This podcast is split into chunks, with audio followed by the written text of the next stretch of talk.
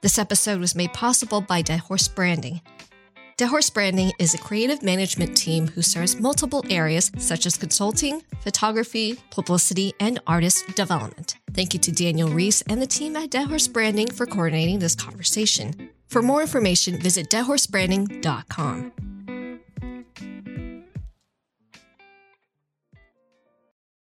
Hey y'all, it's Ross Flora, and you're listening to my interview on Pop Nerd Lounge. Welcome to Pop Nerd Lounge, the show where we share the stories of creatives to inspire fellow creatives. I'm your host, Steph Pham. On today's episode is musical artist Ross Flora. Ross Flora is a seasoned, multifaceted singer and musician out of the Blue Ridge Mountains of Virginia. In 2012, Ross moved from the family farm to pursue a career in Nashville, Tennessee. Once in Nashville, he was able to build a strong audience base as a solo artist and began touring full time as a lead guitarist and vocalist, performing with acts such as Johnny T Band and Smoking Guns around the nation. We chat about his road to Nashville, the hustle of the music industry, and his EP, Shoulders of Giants. Sit back, relax, and listen to my conversation with Ross Flora.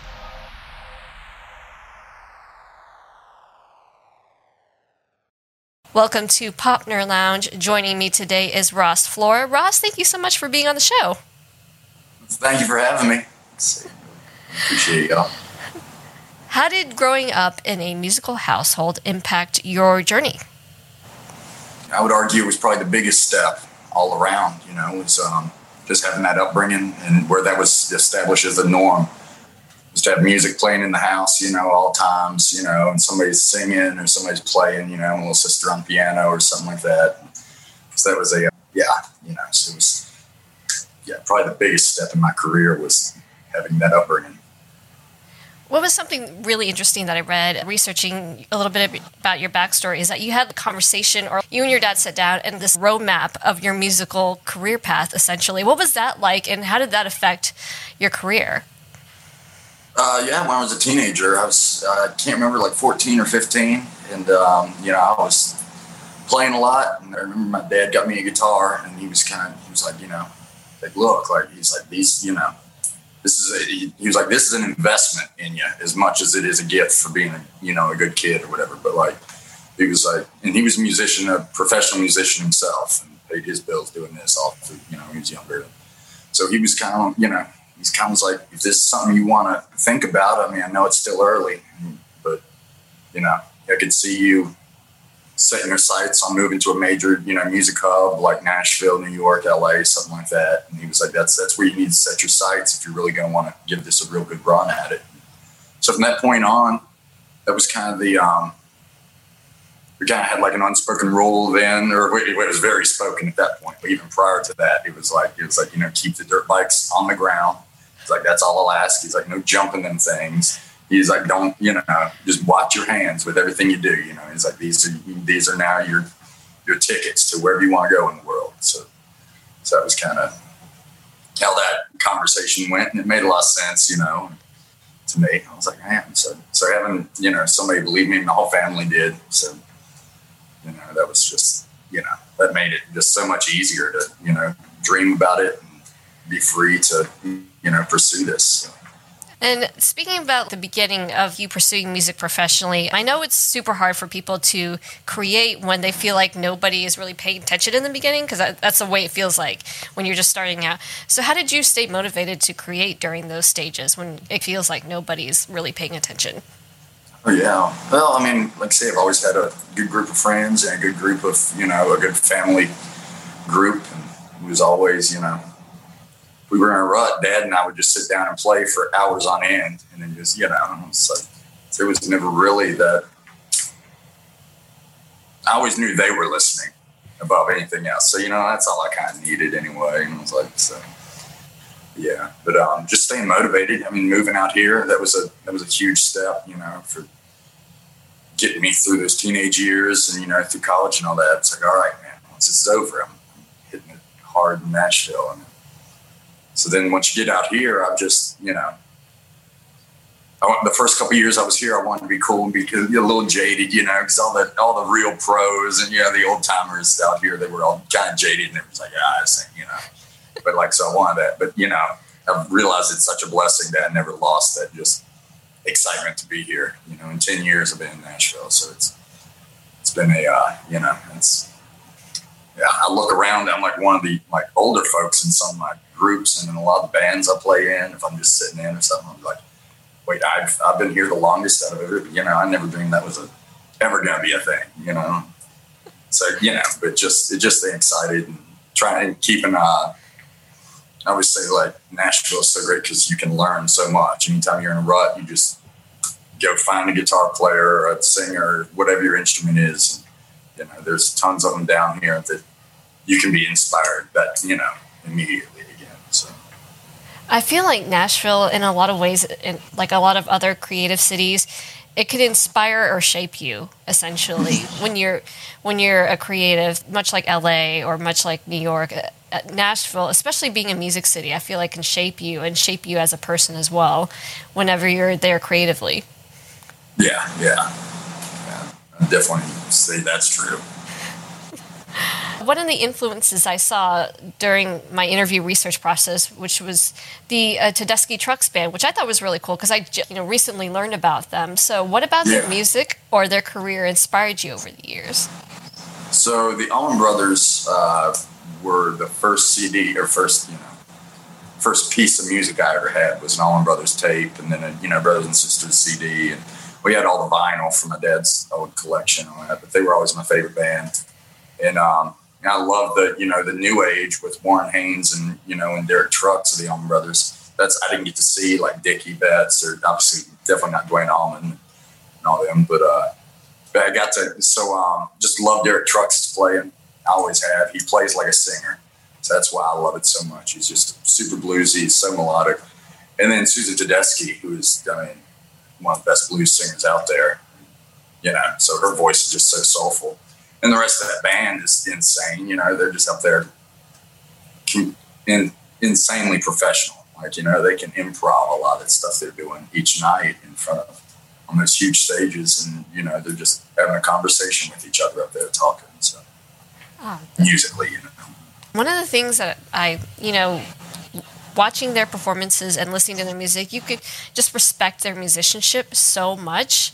And I know that, you know, the more produced things become, like that is a rarity now. Respecting really great musicians, like you said about Derek Trucks, like that is just so rare. And so I can see how you, as a musician yourself, like that can be so influential as well.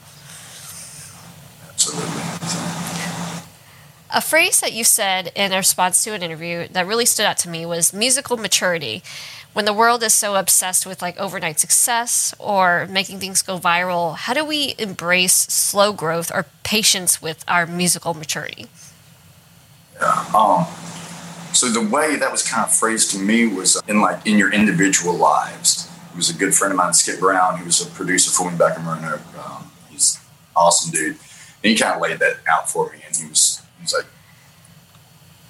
"How did you phrase it? You know, it's like it's whenever you reach that point and that's the kind of music where you're going to love for the rest of your life. So, like for him, it was the Beatles, which the Beatles are easy, you know, and that's a lot of people, you know, are that way. But, but you know, for me, it was kind of the Allman Brothers, and you know, and the Beatles, obviously, you know, and just stuff like that. Guns N' Roses were on that list, where it's like I'll never get tired of hearing this, and it's like, um, so yeah, I feel like everybody has that point, though, you know, I mean, everybody has that that place where they're at in their lives when they, you know again, and it's not about maturity per se. You can be young and, and, definitely have just fond memories of certain songs and songs that you'll never get tired of hearing.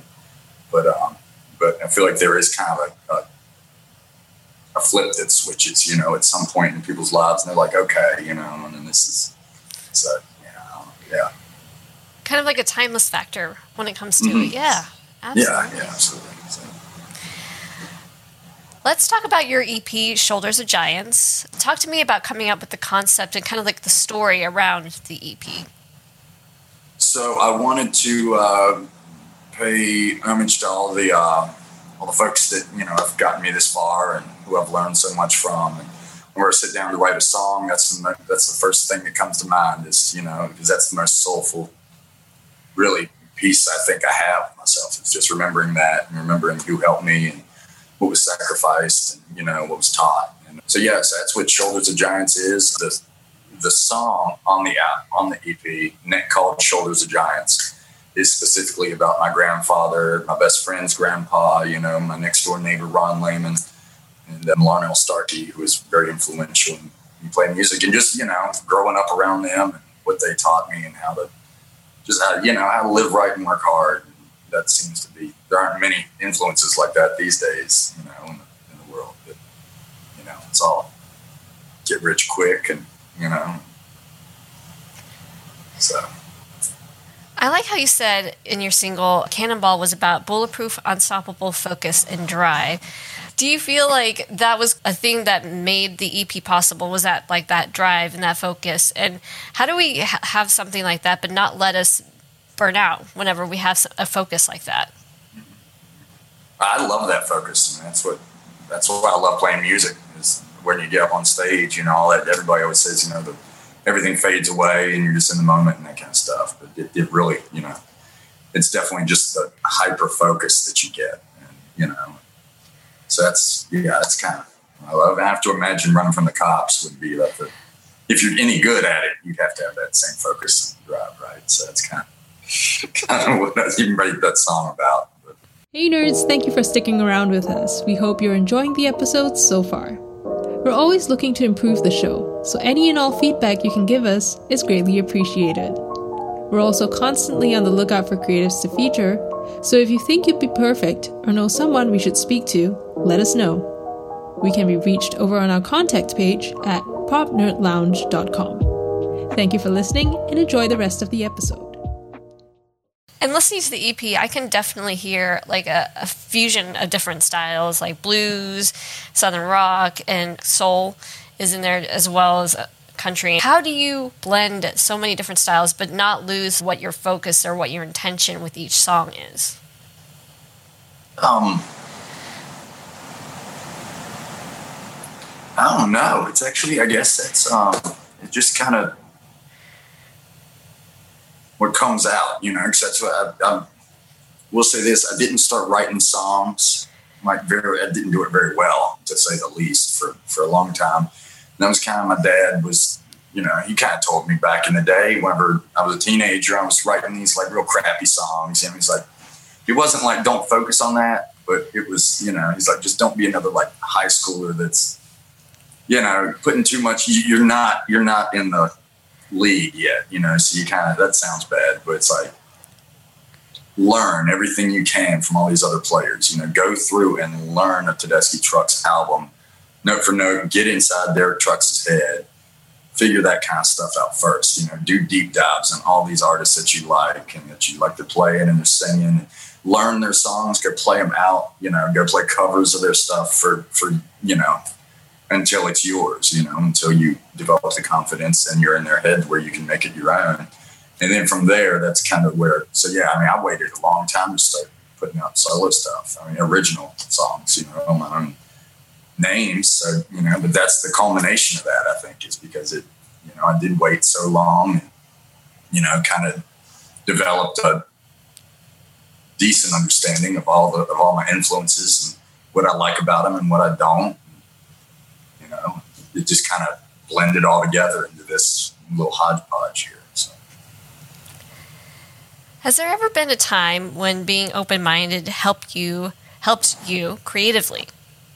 Oh, yeah, I'd say all the time. It's kind of hard. Yeah, I'd say fundamentally creativity is open mindedness.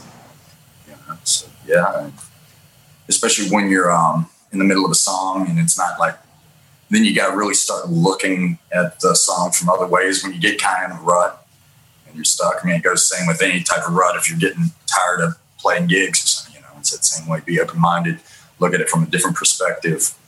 And that's the pretty quick, easy way out. Well, not easy, but the quickest way I've ever found to get, you know, out of a rut. Especially in the collaboration process as well. Being open minded mm-hmm. there helps. Oh, yeah. Yeah. Yeah, definitely, definitely. So.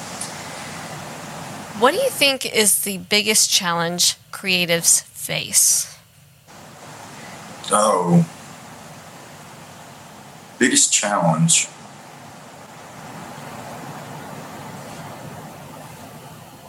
Would be that um, the self motivation and the fight, the fighting through those days when things aren't going great, you know, and you and you lose hope in yourself, you lose hope in, you know, and I mean, everybody happens to everybody. So, you know, every creative, it's going to, you know, and then being able to like fight your way back through. Um, again, just self motivation. You at the end of the day, I mean, that's what you're really, that you're the only thing that can get yourself through some stuff like that. You know, I mean, you can have an awesome support network, and I, Lord knows I've been blessed to have that where you know, I've got people that come to my aid and stuff, you know, family members, friends, all that. But, um, but yeah, just that self motivation factor, keeping your staying on the horse, I guess. What was something that got you through those like really tough days, uh, along with your inner circle? Like, what was something that got you through those really tough days when it kind of felt very much a struggle, either to create or to put something out there? Yeah, um, definitely this whole EP, "The Shoulders of Giants." You know, I mean, those songs are, you know, it's, you know, the line is, "Some days the work is easy and the road feels like home. Sometimes the path is clearly the direction I'm going." Those days, but those days they seem to happen too few and far between. Most times the weight is heavy and the ending inside unseen. So that's kind of like the first verse of that song. It's so you know, I mean, that kind of tells you, you know, and just that's whenever I channel all those influences. I'm like, man, they, Lord, my grandpa was out there with a handsaw, chopping down 200 acres of, you know, of just hilly mountain land that he got for pennies on a dollar back in the Depression. And it's like, you know, he just did it himself with a team of horses and, you know, pulled up the stumps and sure enough made, made our home. So that's, you know, that's always, once I go there, it's like, all right, man, come on, snap out of it, dude. You got this so easy. You can, you know, you've got your own set of challenges, but channel on that. So, Imagine that it's an aspiring musician's first day in Nashville. What would it, what advice would you give them? Uh, get out there and sit in, depending on what what you're here to do. If you're here to be a musician, um, it's kind of hard on like weekends, but on like a Tuesday or Wednesday, go out, like a two to six, six to ten shifts. Sit in, just get your get your feet in the water. Like sit in to play. Um, go out if you're a writer, especially go out. You know the first. I went out the first night I was here. And, you know, went out to the Commodore and sat in, and you have to wait. You have to get there early, sit through everybody else, sit through four hours worth of you know of writers in the round and then usually that's you know usually that's anywhere from four to six different you know setups of people and four people on stage at least. And then uh and then at the end of the night if you were one of the first people there in the beginning they sometimes and most of the time they'll have a uh, little open mic section at the end when there's nobody there anymore. And just you know so but, but that's where you gotta get started unless you have some clout you know from out of town and you have somebody can vouch for you. But but yeah so I, we went me and my buddy went to that that uh, writers around the first night and got there at five and finally got to play at like 10.30 that night and you know and then from there you know the, the, the person that ran it was there. They were you know still listening. They were like okay well, we'll give you an early shift next time. And then you know so then you get to the junior varsity level then you got you know start working your way up like anything else. But um, the same way with uh, if you want to play in town you know and that's you got to go sit in with bands gotta gotta throw yourself into the fire. And it is, I mean, there aren't very many places that prepare you for it. You know, just the amount of songs we are expected to know. I mean, the set lists are five and 600, 700 to a thousand songs long sometimes. So it, it's, yeah, you got to be a jukebox. But um, yeah, just get on that. Like I say, don't also there's tons of new since I moved. There's so many cool like Facebook groups, um, Instagram groups, I guess. Folks where they're just you know e- people eager to play with each other, you know, and they set up jams, whether it be on their back decks or whether it be you know writers events, you know, with somebody has a big backyard or you know or something at a you know a little a club that doesn't necessarily have music all the time, but wants to have something like that every once in a while, they'll they'll host you know something for new people to town, basically. So, so yeah, definitely tons of opportunities. definitely sounds like you have yeah, you need a little bit of like that that desire to connect with others, essentially, to like to kind of network and to work with others. To Amen. yeah, yeah. Yeah, yeah. So speaking about that, that was a nice little segue to my next question. You worked with one of our guests that we're going to have on the show, Cash Crawford. Talk to me about collaborating with her. Oh, well, Lord. I mean, Cash and I, we met in 2017, started playing. I mean, we've done a lot of just gigs, you know. We've done several thousand gigs in that time. So, you know, we did 650 a year for two years running. And it was just, so we were constantly, and, you know, we were, yeah, she's really one of my best friends. So, yeah, so um, just one of the most, I can count on like three fingers, the best singers I've ever heard. I get to play regularly with two of them. So it's, you know, so, and she's definitely one of those. And, um, and yeah, so she's just amazing. Uh, we collaborate. We don't, we still haven't had a writers like rap like group yet, but uh, but you know, I played on her stuff. She sang on my stuff. It's you know, obviously, um, she's my first call, vice versa. I feel like, so so yeah, yeah, she's insane. We just played yesterday together and Sunday, so we're yeah, we're always playing together. I love her. Her and I had a really awesome conversation about being creatives. And when I heard that you and her work together, I was like, oh, that's so awesome that you guys are mm. connected. Yeah. Yeah. Oh, yeah. Yeah. She's, yeah, she makes you better, especially when you're up on stage with her all the time. I mean, the, the amount of steps I've taken that I can clearly see from wherever I was when I started playing with her to where I am now is, you know, and largely due to her from having to sit next to that monster every every you know every day for years there. And that's and honestly, as creatives, we need people like that to push ourselves to Absolutely. to be the next version of ourselves, the better version of ourselves. So yeah, it's awesome that you guys have that kind of working relationship and that kind of you know camaraderie with each other. Yeah, absolutely, absolutely. So. so, what is your why for being a creative? Um, I mean, so it gets super hippie here, but I mean, just the creative, and that's the. trying to think, what's the quote I, I read somewhere? Um, just being able to make something, you know, like have something in your mind, and then have it come to uh, to be real. You know, like that's and that's just of look around, that's all I see. You know, I'm a, I'm a Christian. I believe, you know, that God made all this, and you know, and just that, so I get, you know, if I could just have the smallest of percentages of that and feel what that's like, you know, that's kind of, and that's my channeling there, you know, with with God, and that's kind of where I really feel the most, the closest, you know, to to the spiritual, you know, world and, and all that. So it just but I guess that's my why. Um, also, it's kind of you know growing up. That's just kind of what we did. You know, Dad and I would just jam for hours. And be like, "Oh, try this, try this," you know, thing. See what you can say with this piece of with this scale. You know, see what story you can tell. And so you know, it's always just been a exercise, and the road never ends with it either. You know, it's not like you reach a master level or something, and then there's no more to learn. So. And that's what I like respect about creatives who have that constant desire to learn because I always feel that. I always feel like there's something there to learn and to grow from.